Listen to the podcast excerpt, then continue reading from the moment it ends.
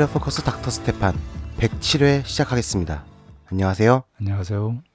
안녕하세요. 안녕하세요. 네, 오늘 참신한 사람이 한 명 있네요. 네, 반갑습니다. 저는 닥터 스테판 열혈 애청자고요.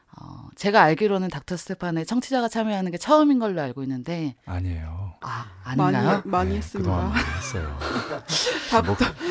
목소리 들어보니까 열정이 넘치는데 마이크 좀 갖다 대고 편하게 얘기해요. 네, 알겠습니다. 혹시 이름을 뭐라고 불러요? 그냥 열혈 애청자라고 불러주십시오. 열혈 청취자. 네, 좋습니다. 저기 농성파세는 꿈꾸는 청년에서 꿈창이 있어요. 그 이제 최민 대변인이죠. 지금 홍보실장 겸 대변인인데 처음처럼 그 뒤후름구가 동지들아 몰아쳐가자라면서요. 예, 그걸 10번을. 굉장합니다. 이제 원래 그 기독교 이 열혈 청년이었는데. 운동 안 했으면 부흥사 했을 거예요. 전도사. 뭐 하여튼 야 후렴구 10번 아주 좋았어요. 분위기 잡았어요. 저는 지금 우리 닥터 스테판 그 열혈 청취자라고 하니까 농성밭 열혈 청취자입니다. 애청자보다 좀 더 강한. 그리고 굉장히 성실해요. 그것만 기다려요. 요즘 닥터 스테판이 좀 밀리는 감이 있어. 농성팟에. 거의 그건 이제 공개 방송 컨셉으로 가고 있는데 공개 농성팟 이렇게 되는데 우리 닥터 스테판도 언제 한번 공개 방송으로 쉽지 않을 것 같죠? 그래요. 오늘 아주 뭐 편안하게 특별하게 뭐 우리가 질문 던지는 것도 없고 뭐 궁금한 거 있거나 뭐 하고 싶은 얘기 있으면 언제든지. 네, 그럼 본격적으로 시작하겠습니다. 오늘 주제는 그동안 닥터 스테판에서 많이 언급한 투트랙, 오픈 트랙과 클로즈 트랙인데요. 이 투트랙에 대한 심도 깊은 해설 부탁드립니다. 그동안 해설이 심도가 없었나 봐요.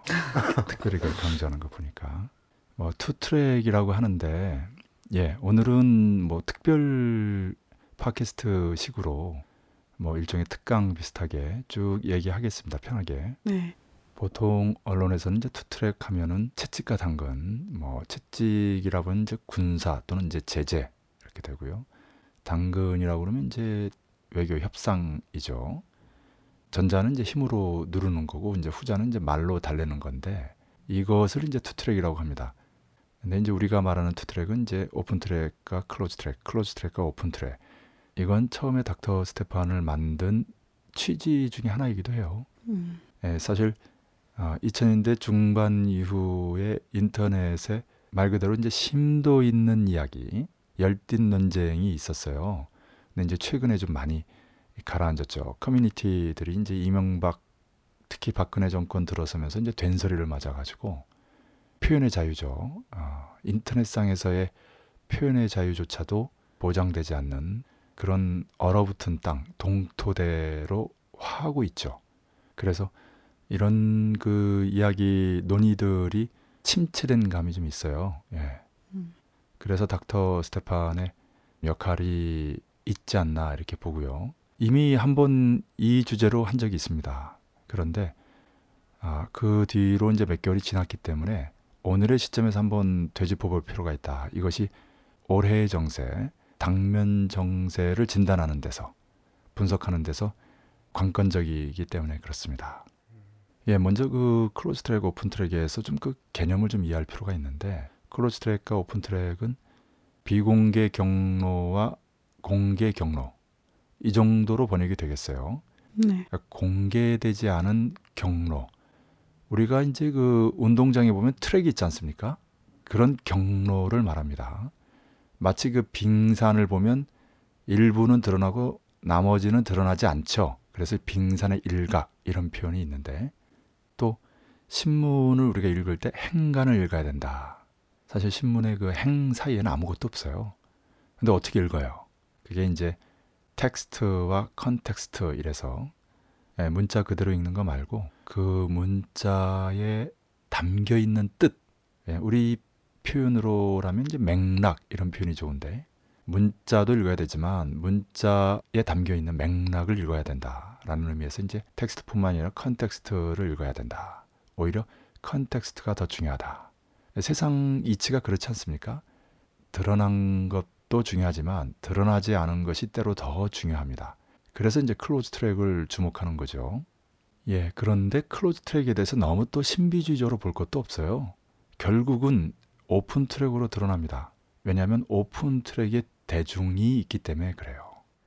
민중, 인민대중을 줄여서 이제 민중이라고 하는데, 인민이란 말을 이제 남측에서는 표현의 자유, 국가보안법 때문에 못 쓰는데 참 희한한 일이죠. 그냥 사람인자, 백성민자인데 과학적 표현을 써야 되는 연구소장으로서 볼 때는 애매할 때가 있어요. 민중, 대중 이 말보다는 인민이란 말이 더 적확할 때가 있는데, 그런 말을 보안법이 무서워서 못 쓰는 사람은 아니고, 다만 이런 표현을 썼을 때 어감상 부정적으로 듣는 사람이 있기 때문에 가급적 피하려고 할 뿐이죠. 어쨌든 인민, 민중, 대중은 오픈 트랙에 존재하죠. 그렇기 때문에 결국은 다 드러나게 됩니다. 그럼 클로즈 트랙의 의미는 가이드라인이다. 제가 학생운동과 비유해서, 학생운동의 지도부 총학생회에서 경찰서가 한 라인이 있어요. 이렇게 집회하고 시위하고, 때로는 이제 경찰 쪽에서 최루탄을 쏘고 학생 쪽에서 화염병을 던지고, 이런 좀 극단적인 상황이 예상될 때 서로의 피해를 최소화하기 위해서, 불필요한 희생을 막기 위해서 가이드라인을 걸어요. 교문을 나가서 어디까지는 허용한다. 그 이상 오면 우리도 막을 수밖에 없다. 최루탄을 쏠 수밖에 없다. 주동자들을 잡을 수밖에 없다. 이렇게 이제 일종의 신사협정이 맺어지는 거죠. 왜냐하면 그런 집회 시위에서의 어떤 충돌이 때로는 사람들을 격분시켜가지고 극단적인 상황이 나타나기도 하거든요. 그런 희생을 막기 위해서 하는 거죠. 다만 경찰 측에서 교묘하게 학생 쪽 라인을 통해서 어떤 정보를 빼간다든지 이간을 시킨다든지 프락치 공작을 한다, 이럴 수 있기 때문에 항상 이런 라인, 창구는 단일화돼야 됩니다. 그리고 공식적이어야 되고, 우리 쪽 정보보다는 저쪽 정보를 받는 이런 측면에서 이제 지혜로워야 하죠. 일종의 한 라인이 되겠습니다. 바로 본론으로 넘어가면, 이렇게 북미 간에도 한 라인이 있습니다. 더 정확하게 얘기하면 미 제국주의, 유럽 제국주의, 이스라엘 시오니즘을 배후에서 조정하는 유대 자본, 북과 유대 자본 간의 한 라인입니다. 그것을 이제 보통 클로즈 트랙이라고 하는 거고요. 네. 그것이 쿠바 미국 관계 정상화 때 언론에 보도됐던 1년 동안의 비밀 회담이고요. 방금 제가 얘기했듯이 올 봄에 3, 4, 5의 군사적 대결의 가이드라인이 그에 해당하겠습니다. 네. 단도직입적으로 이제 거의 결론인데 말씀드리면, 작년 8월 달에 공식적으로 드러난 것만 4번째 미 군용기가 평양을 방문했습니다. 네. 예, 그때 클로즈 트랙상의 합의가 완성됐다. 제가 좀 비유해서 만 단위, 천 단위의 그림이 그려졌다. 예. 그 제안에 대해서 10월 말에 북의 공식 매체를 통해서 확인했는데, 김정은 측의 리더가 백두산의 장군봉에 올랐죠. 다리가 불편함에도 불구하고. 그때 백두산의 칼바람, 백두의 칼바람을 맞으면서, 백두산의 눈보라, 백두의 눈보라를 맞으면서 백두의 칼바람 정신을 떠올렸죠. 이것이 백두의 혁명 정신이다. 항일 빨치산 때부터 오늘의 북을 지탱하고 또 강성국가 건설로 갈 수 있는 힘, 비결이 다른 데 있지 않다. 바로 여기에 있다. 이런 생각을 했다고 하는데, 초점은 남측도 그렇습니다마는 정치인들이 이제 중요한 결심을 할 때 이제 산에 오르잖아요. 네. 근데 북은 백두산에 오릅니다. 김정일 국방위원, 선대 최고 리더도 2000년 1월에 백두산에 올랐어요. 2000년이 중요했죠. 네. 김대중 대통령의 방북, 또 북의 조명록 총정치국장의 백악관 입성, 6.15 공동선언과 10.12 북미 공동 커뮤니케가 그때 발표됐죠. 다시 말씀드리면 북미 관계 정상의 로드맵이 발표되면서 본격적으로 그렇게 갈 것으로 보였죠. 그러니까 이제 그때 1월 달에 올라간 것은 6.15 공동선언과 10.12 꼬밀기에 대한 결심이었다. 보통 그렇게 알려졌는데 지나고 보니까 1998년부터 2006년까지 8년 동안에 집중적으로 북이 이란에 강력한 국방공업을 지어주지 않습니까? 그래서 이란 스스로 미사일을 제작하게 하고 북이 직접 가져간 핵탄두를 조립해서 2006년에 18개 핵미사일을 배치함으로써 부시의 이란 침략을 좌절시키죠. 부시 정권은 이제 1기, 2기로 나누는데 2기 때 이란, 2006년, 1기, 이라크, 2003년이죠. 이것을 하기 위해서 이제 필요한 게 이제 9.11 사건이었습니다. 예, 자작 테러죠. 네. 유대 자본이 기획했습니다. 90년대 중후반에 공화당은 북을 고립압살시키려고 했고요. 민주당은 이렇게 10.12 공동 꼬밀기를 통해서 평화공존으로 나아가는 듯 보였어요. 그러나 이 공화당과 민주당을 배후에서 조정하는 유대자본은 9.11 사건을 기획하고 있었고요. 그래서 2000년 말에 부시를 당선시켰습니다. 당연히 북미 공동 꼬밀리께는 이행되지 않았고요. 예, 처음부터 계획됐던 겁니다. 90년대 초 소련 동구 사회주의 진영을 무너뜨린 뒤에 바로 이어서 반제반미, 반유대, 이슬람 세력, 대표적인 게 이제 당시 이라크와 이란, 핵심은 이란이죠.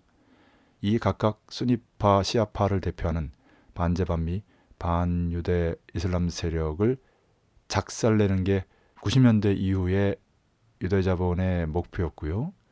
그래서 이제 부시의 당선과 9.11 사건, 2003년에 이라크 전쟁이 있었고 2006년에 이란과의 전쟁이 있을 뻔했는데 겉으로 보면은 마치 북미 간에 1994년에 합의했던 10년 내에 경수로를 지어주는 그런 경제관계에 부응하는 정치 군사관계, 즉 남측에서 미군이 철수되고 북미 간의 수교가 이루어지고 모든 경제봉쇄가 해제되는 그렇게 2003년에 될 듯이 보였지만 유대자본은 그런 생각이 없었고 겉으로만 그렇게 했을 뿐 속으로는 9.11 사건을 기획하면서 세상을 한번 뒤집어 보려고 했던 거죠.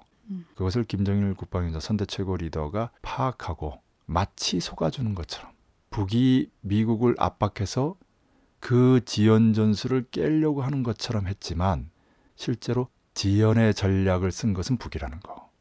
왜냐하면 98년에서 2006년까지 8년의 시간이 필요했다는 거. 이란 스스로 미사일을 개발하는 데까지. 그 절대 시간이 필요했기 때문에 마치 북이 미국을 압박하는 것처럼 미국이 지연 전술을 쓰는 것처럼 했지만 실제로 시간이 필요했던 북이 지연 전략을 쓴 것이다. 저는 90년대 2000년대를 관통하면서 선군의 전략을 쓴 거와 이 지연의 전략을 쓴 것이 인류 역사에서 보기 드문 정말로 탁월한 전략이었다. 이렇게 봅니다. 예, 그래서 오늘의 이란이 있는 것이고 그 이란이 지금 핵협상을 하고 있죠. 미국과 거의 막바지라고 보도가 나오고 있는데 딱 20년 전 북버전입니다. 20년 전에 북이 이미 60년대 말 핵개발을 이룬 북이 충분한 핵을 쟁여놓고 또 핵융합 기술을 개발해서 실용화하고 배치하는 그런 과정에서 겉으로는 핵분열 기술을 동결하는 듯한 그런 카드 지렛대로 미국과의 협상에서 의도하는 군사정치 경제적인 목적을 달성하려고 하는 바로 그러한 협상이 지금 딱 이란과 미국 간에 진행되고 있는 거죠. 미국도 알고 당연히 유대자본도 압니다. 그러나 겉으로 그러한 협상이 필요한 거죠. 왜냐하면 그렇지 않으면 핵이 확산되기 때문에 NPT 핵 확산 금지 조약이 무력화되기 때문에 그런 거죠. 과거는 이제 가트라고 하죠. 이제 관세와 무역에 관한 일반 협정. 지금은 이제 세계 무역 기구라고 해서 WTO, FTA 자유무역 협정으로 대표되는 그러한 신자유주의 시대인데 어쨌든 쉽게 말해서 미국이 세계를 지배하는 두 가지 시스템이죠. 하나는 핵무기고 하나는 이제 달러 체제죠. 근데 달러 패권은 사실상 무너졌고 실제로 유대 자본이 그것을 가속화시키고 있습니다. 브릭스를 만들어서 여러분들이 이제 그림을 그리면 이제 시소의 오른쪽에는 이제 미 유럽 제국주의가 있고 IMF, IBRD 또는 ADB가 있죠. 세계 개발은행, 아시아 개발은행. 왼쪽에는 이제 브릭스. 여기 이제 NDB하고 아이브가 있습니다. AIIB. NDB는 이제 신개발은행, 이제 아이브는 아시아 인프라 투자은행. 예, 브릭스는 여러분들 다 아시고요. 요렇게 마치 오른쪽에 공화당 왼쪽에 민주당 식으로 양측을 시속 게임으로 저울질하면서 이제 통제하는 유대자본의 이제 전통적인 상투적인 전형적인 방식입니다. 그런 미국에게 NPT 체계마저 무너지게 되면 뭐 더 이상 세계를 통제할 수 있는 수단이 없는 거죠. 또 전 세계를 사실상 장악하고 있는 유대자본에게는 이 아름다운 지구가 언제 어디서 핵무기가 터져가지고 방사능 오염 천지로 바뀔지 모르기 때문에 불안하죠. 그래서 사실은 핵 감축에 이해가 있습니다. 그리고 실제로 원자탄 나아가 수소탄은 현실적으로 쓰기에는 그 부담이 커요. 차라리 방사능 누출은 없이 상대를 치명적으로 공격하는 중성자탄이라든지 핵융합 기술을 이용한 초전자기파 핵탄이라든지 뭐 슈퍼 EMP죠. 문제는 북은 이걸 갖고 있는데 미국이 없는 거예요. 더구나 2012년 12월 10일 제5차 반미 대결전을 시작하면서 미 본토 지상 500km 전략적 거점이죠. 21세기 우주전쟁 시대에 가장 중요한 전략적 거점 중에 하나예요. 거기서 터지기만 하면 미 본토가 다 암흑천지 아비규환으로 된다고 해서 모든 전기 전자장치가 마비돼서 1년 안에 1억 명이 죽는 좀비 시대로 바뀐다. 석기 시대로 바뀐다. 특히 월가가 마비되기 때문에 전 세계 금융망이 마비돼서 신용거래가 끝나는 거죠. 이거는 수표나 ATM 머신만이 아니라 현금도 의미가 없어지는 물물교환 시대로 바뀌는 겁니다. 유대자본이 이제 깡통을 차는 거죠.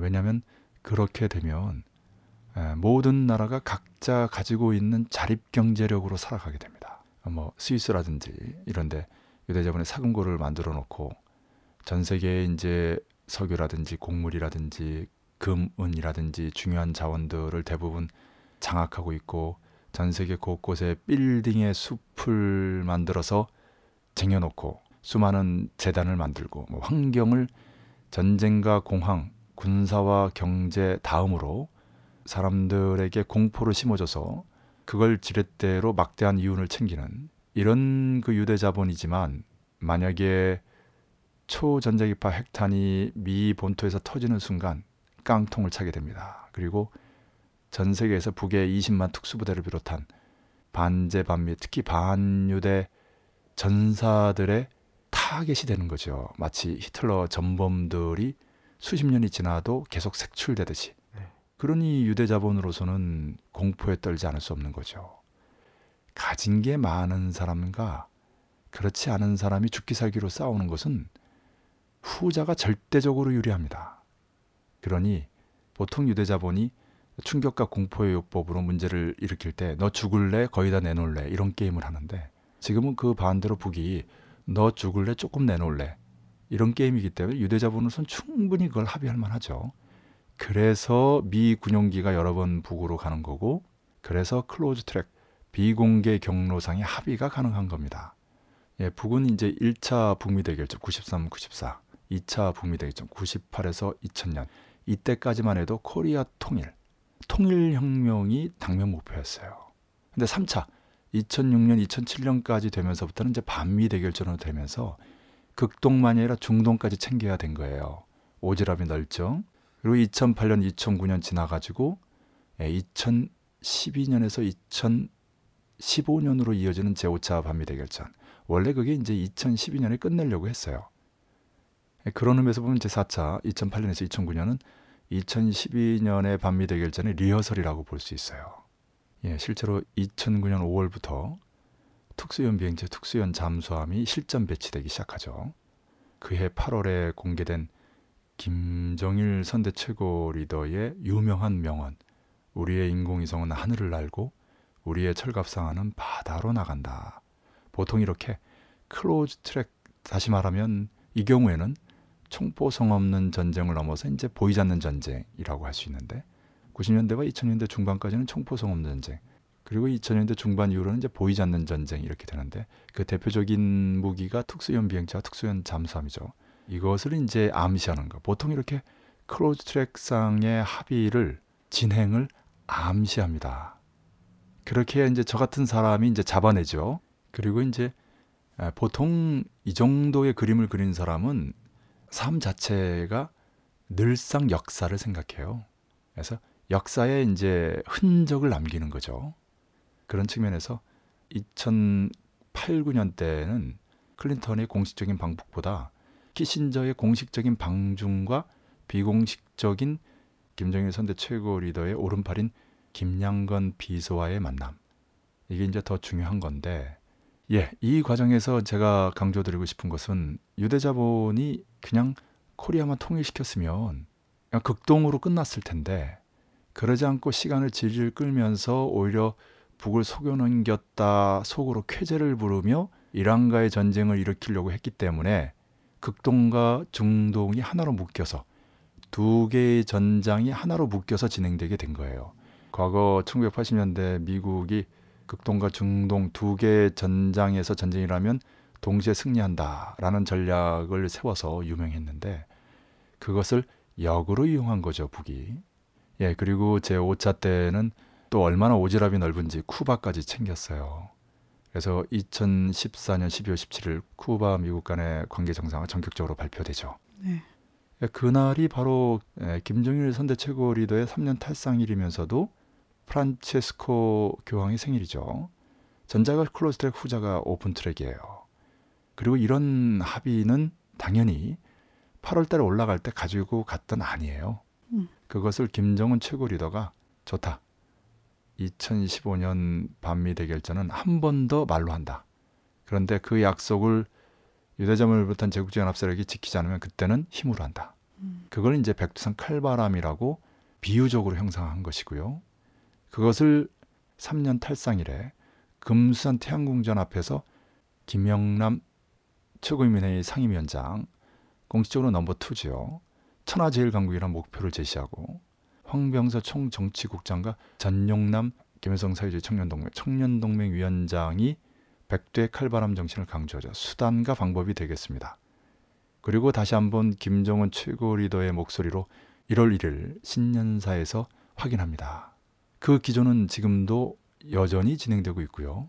예, 다시 말씀드려서 8월 달에 유대자본이 제안한 거 10월 달에 김정은 최고 리더가 받아주고, 그래서 11월 달에 클래퍼 미 국가정보국장, 후커 백악관 국가안전보장회의 코리아 담당 보좌관, 오바마에게 직보하는 이 두 사람이 방북해서 오바마의 친서, 즉 8월 달에 합의대로 하겠다.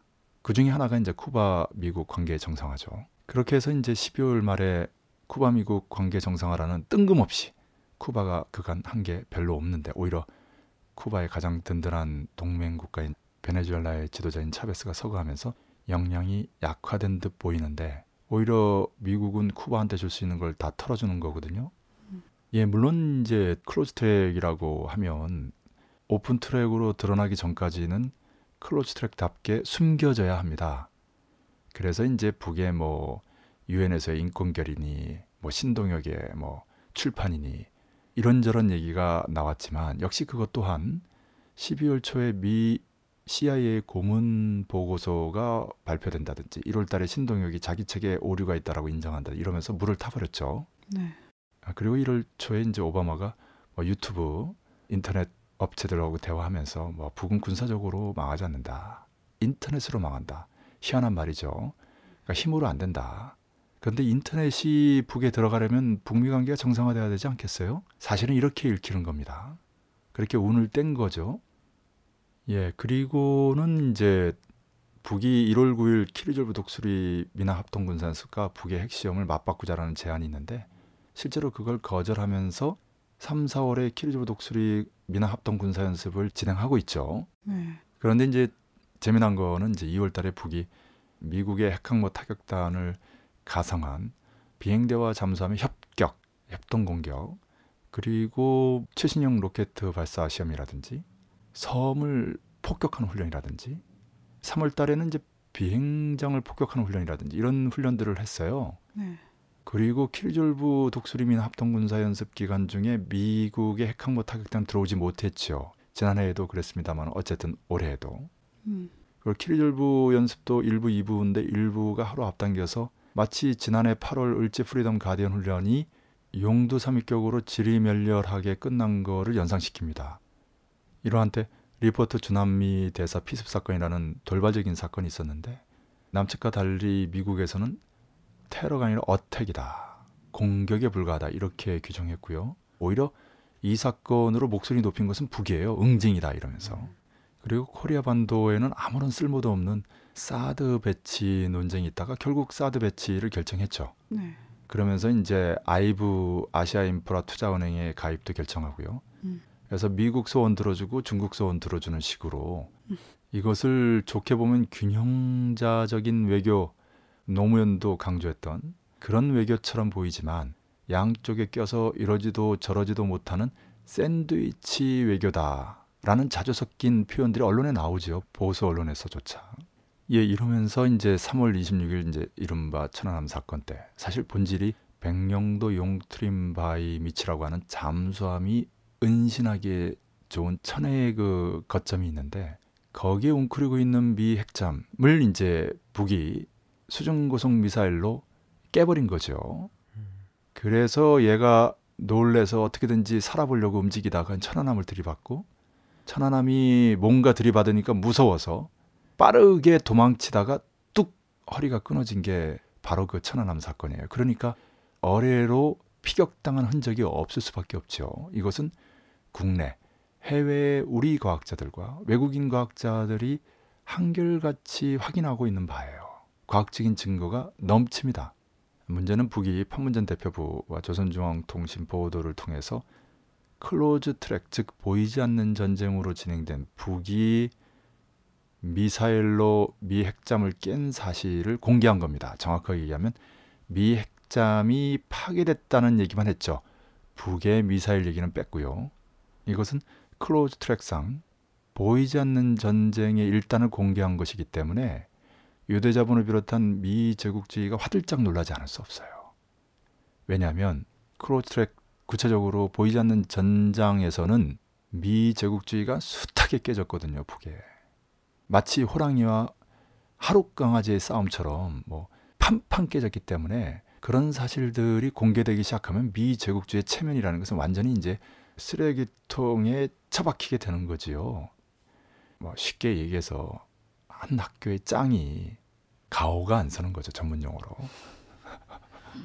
완전히 뭐 새로운 전학생한테 짱이 단둘이 자 어디 잘 안 보이는 곳에서 싸워가지고 10번 싸워 10번 다 깨졌다더라 라고 하면 그 짱이 어떻게 되겠어요. 그걸로 짱의 교체가 이루어지는 거죠. 그렇죠. 그러니까 이제 화들짝 놀라가지고 이른바 천안함 사건이 벌어진 그날 미 특사를 태운 비행기가 평양을 방문해서 하루 머물다 갔다라는 보도가 나왔어요. 문제는 이것도 정부 소식통이라고 그래가지고 이런 사실을 알만한 사람이라는 게 이제 뻔한데 그 취재원을 인용해서 보도됐다는 거예요.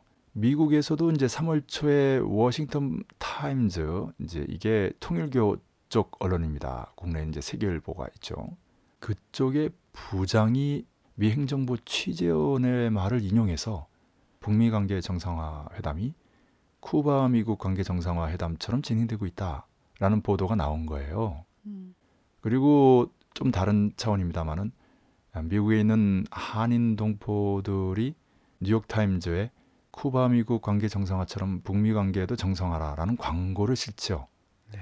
또 하나 이제 흥미로운 거는 이제 2월 달부터 3월 달에 걸쳐서 미국이 알아서 북에 핵을 소형화할 수 있는 기술이 있다. 뭐 2020년에는 100개를 만든다. 또 뭐 클래퍼 같은 경우는 이동식으로 ICBM 대륙간 탄도 미사일을 발사하는 그런 배치가 진행 중이다. 심지어 김무성조차도 핵을 한 두세 번 시험하면 보유국가로 인정해야 된다. 이런 얘기를 한 거예요. 이렇게 해서 북이 굳이 핵시험을 안 해도 북의 핵 능력이 객관적으로 확인되고 있는 상황이거든요. 실제로 북의 핵시험 징후가 잡히지 않고 있어요. 이럴 때 이제 그 특사를 태운 비행기의 방북은 무엇을 의미하는가? 뭐 여러 가지로 이제 추론할 수 있는데 3, 4, 5 군사적 대결, 6, 7, 8 외교적 협상 이 시기에 각각 100단위와 10단위 그림이 그려질 거다. 이미 만 단위, 천 단위의 밑그림이 그려진 조건 하에서 남은 거는 100단위, 10단위 뿐이다. 그것이 이제 클로즈 트랙상의 합의가 오픈 트랙으로 드러나고 있다. 이 흐름은 바뀌지 않을 것이다. 이 흐름이 바뀌면 큰일 나죠. 북이 말이 아니라 힘으로 북의 목적을 달성하겠다는 것이기 때문에 그렇습니다.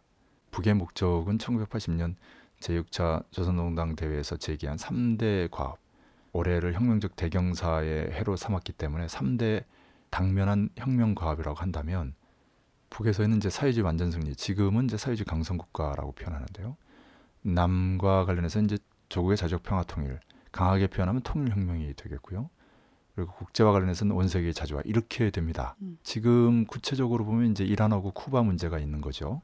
둘 다 반제반미, 반유대 무장 투쟁 국가입니다. 하나는 이슬람 국가고 하나는 사회주의 국가죠.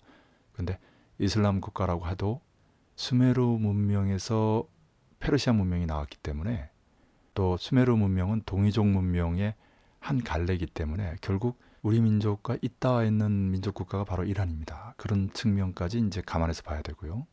네, 그래서 2003년 그 미라크 전쟁이 벌어졌을 때 유대인들이 배후 조종하는 미군들이 수메르 문명의 상징인 지구라트에 비행기 총격을 가한다든지, 바그다드에 있는 수메르 문명의 유적들을 모두 도적질을 한다든지, 지금도 제국주의자들이 만든 IS라고 하는 이슬람교 국가가 최근에 아시리아 유물들을 파괴한다든지, 이렇게 히스테리컬한 모습을 보이는 것은 유대 자본의 원뿔이 있는 아슈케나지 유태인들, 이들이 디아스포라가 시작된 게 바로 수메르 문명에서 나온 바빌로니아 문명 때문에 그렇거든요.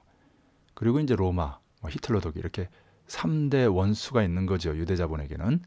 근데 어쨌든 현재는 이제 로마도 없고 히틀러 독일도 없기 때문에 오직 조선만 상대하면 되는데, 전 세계 돈을 다 갖고 있는 듯한 유대 자본이 총대를 키운 북에 완전히 무력하게 당하고 있는 모습이죠.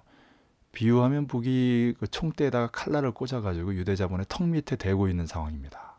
예, 그 단적인 무기가 2012년 12월 12일에 올라간 초전자기파 핵위성탄두 슈퍼 EMP 포브스라고 하죠. 그게 터지면 석기시대로 돌아가고 유대자본의 사냥이 시작된다, 이렇게 표현했습니다.